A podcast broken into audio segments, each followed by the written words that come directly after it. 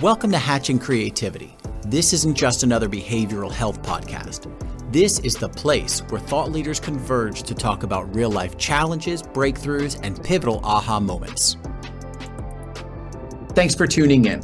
Today I speak with Glenn Hadley, a senior VP of strategy at Dreamscape Marketing, and Jordan Young from Jordan and Associates Consulting. And we talk about the best pieces of business advice they've ever received and how they used it. Don't forget, if you like what you hear, please like, subscribe, and tell all your friends about hatching creativity. So, Glenn, would you mind doing a brief introduction of yourself? Glenn Hadley, I'm the Senior Vice President of Strategy at Dreamscape Marketing and SBM Group. Um, Dreamscape has been in the in the business for about 17 years, but SBM Group has been around. We're celebrating our 40th year, and so I've had the opportunity to put these uh, holistic marketing campaigns together for healthcare organizations, not just in behavioral, but also in traditional healthcare and senior living, dental. And so, uh, just really excited to bring what we do really well here, in behavioral healthcare, to those uh, those areas and vice versa. Awesome. Well, I always look forward to catching you at the conferences, either as a running partner or whatever, you know. So right on. And interesting fact, we just found out that Glenn doesn't eat sugar. So uh, that's pretty awesome. And, and Jordan, how about you? Want to do a brief introduction of yourself? Yeah, my name is Jordan Young. I'm CEO of Jordan and Associates Consulting. I've worked in behavioral health care for 13 years. For the last five years, I have been on my own consulting. The primary focus of my business is I help treatment centers and companies that service treatment center hire each staff. Awesome. I have a ton of questions for both of you guys, but I think first question I want to ask is for somebody who is new to the industry or maybe for somebody who is just looking to see how they could improve, what is the best piece of business advice that you feel you've ever given or that you would like to give to somebody in that position? I think from from doing this a number of times, both uh, from a marketing standpoint, but also as an operator, like standing up uh, treatment center operations, is always give yourself double the time and double the money that you think you're going to need to start it. Like that's a, a big deal. I can't tell you how many people have come to me and have said, look, I have a, you know, I've got this, uh, this funding. They've given me a million dollars to get this thing started off the ground. And then I listen to their ambitions and what they want to do with that. Like you're going to need way more. Or on the flip side of that, I, they come to me and they say, all right, we got all this funding. We're good to go here. Um, we're looking to get licensed and opened in, in a, and, and we should be open in a couple months and we need a website. You're like, that's not enough time. Like you have to do so much more in that time leading up to opening. And so well, I would say that is, that is it. Now, if you have the time and you have the money, the next thing is really deciding like, who are you as a business? Like, you can get the time, the funding, and you have a clear definition of who you want to be, like that's how you set yourself up for success. That makes sense. You know, one of the things that we see often is people will say, I want to open up a treatment center. This is where I want to go. This is what I want to do. And you'll say, eh, we'll say, well, let me see your pro forma. I go, well, what do you mean? I go, well, how are you planning this out, right? How are you going to make this happen? How far is that money going to, to take you? And another thing that we always ask is, how did you come up with the city and state and level of care that you want to open? Because sometimes people just do it because they have a building in that area or they like that area, but really it's really important. And this is one of the things that we do on our consulting team is you evaluate the payers in the area, what Medicaid is paying in the area. If you want to be a Medicaid facility, what the competition looks like. Maybe you can partner with other facilities, right? So really, I think what you're saying is really get a clear picture understanding of everything before before you start. Because here's the thing: like if you're if if you have a um uh a 15 bed out of network residential or detox res, okay, that is a very very different market than if you're doing a 150 bed Medicaid uh facility in in in New England. Right? Like so, it's a completely different um uh, areas that you need to look at it, and and you're going to have to approach those in different ways. Much more, uh, there there's different accreditation for that, right? There's different uh, different skill sets needed, right? Different staff you're going to have to hire for that. Like, there's so much that goes into those two things, and if you're just like, oh, I have a building. Let's do that. First, you got to find out the building is even zoned appropriately for for it too. There's so much more to Well, it. and, and think about this it- like, going back to the time thing, like give yourself much more time.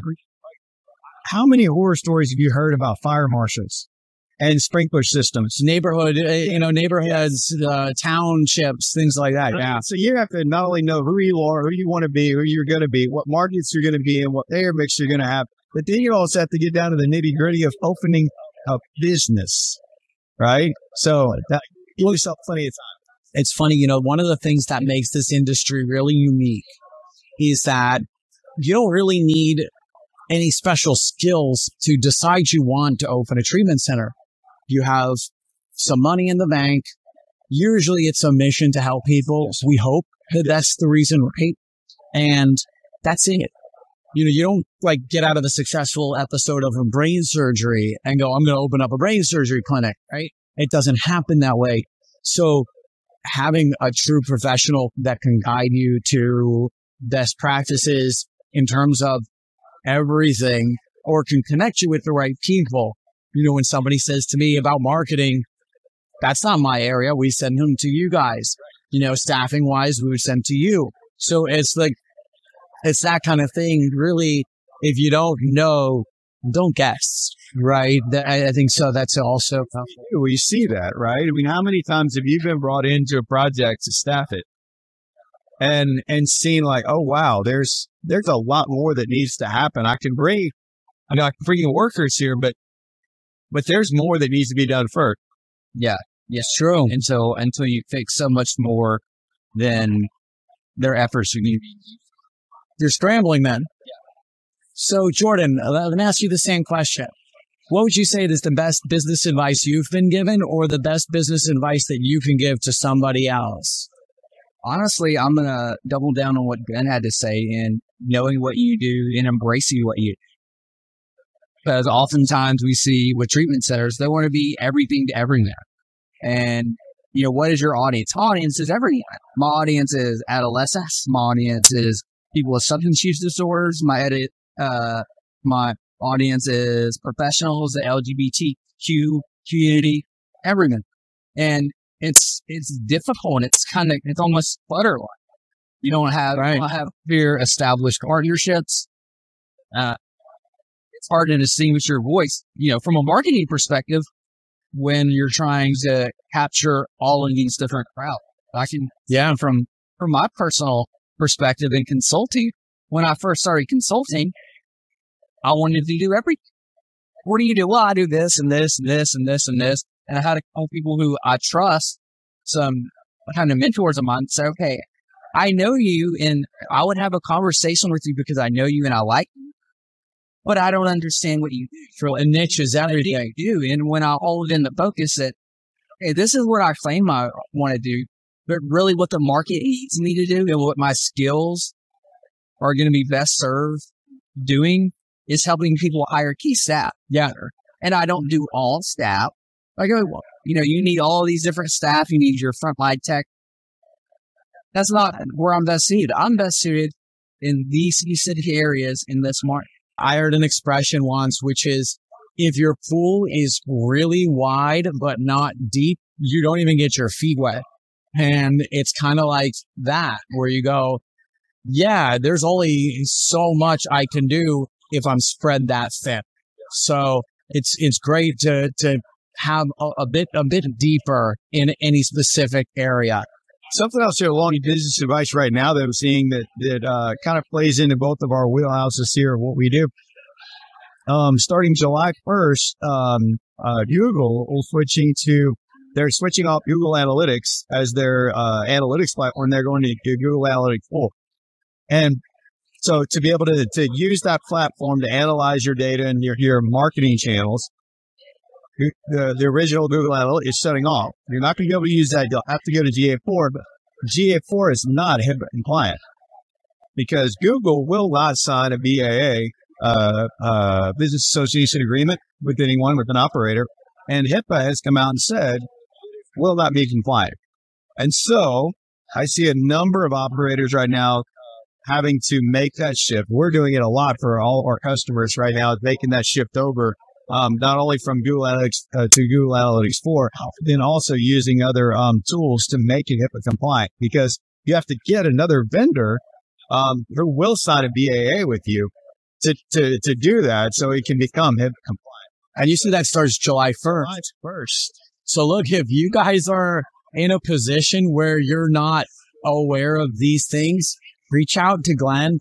I'll have uh, his contact information in the description somewhere or look up Dreamscape Marketing. That is really important to be aware of. And for all of us that are in the compliance area, this is a big deal. This is something that, that everyone across all of healthcare is having to look at. And, and we're, we're seeing it so much in, in traditional healthcare because they have a lot of uh, private information, right? That, that they, they get moved around visually.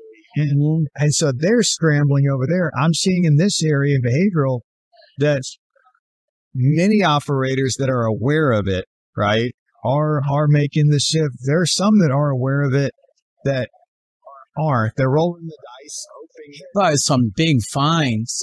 I mean, there's the the last I saw was about a thousand dollars a day per occurrence.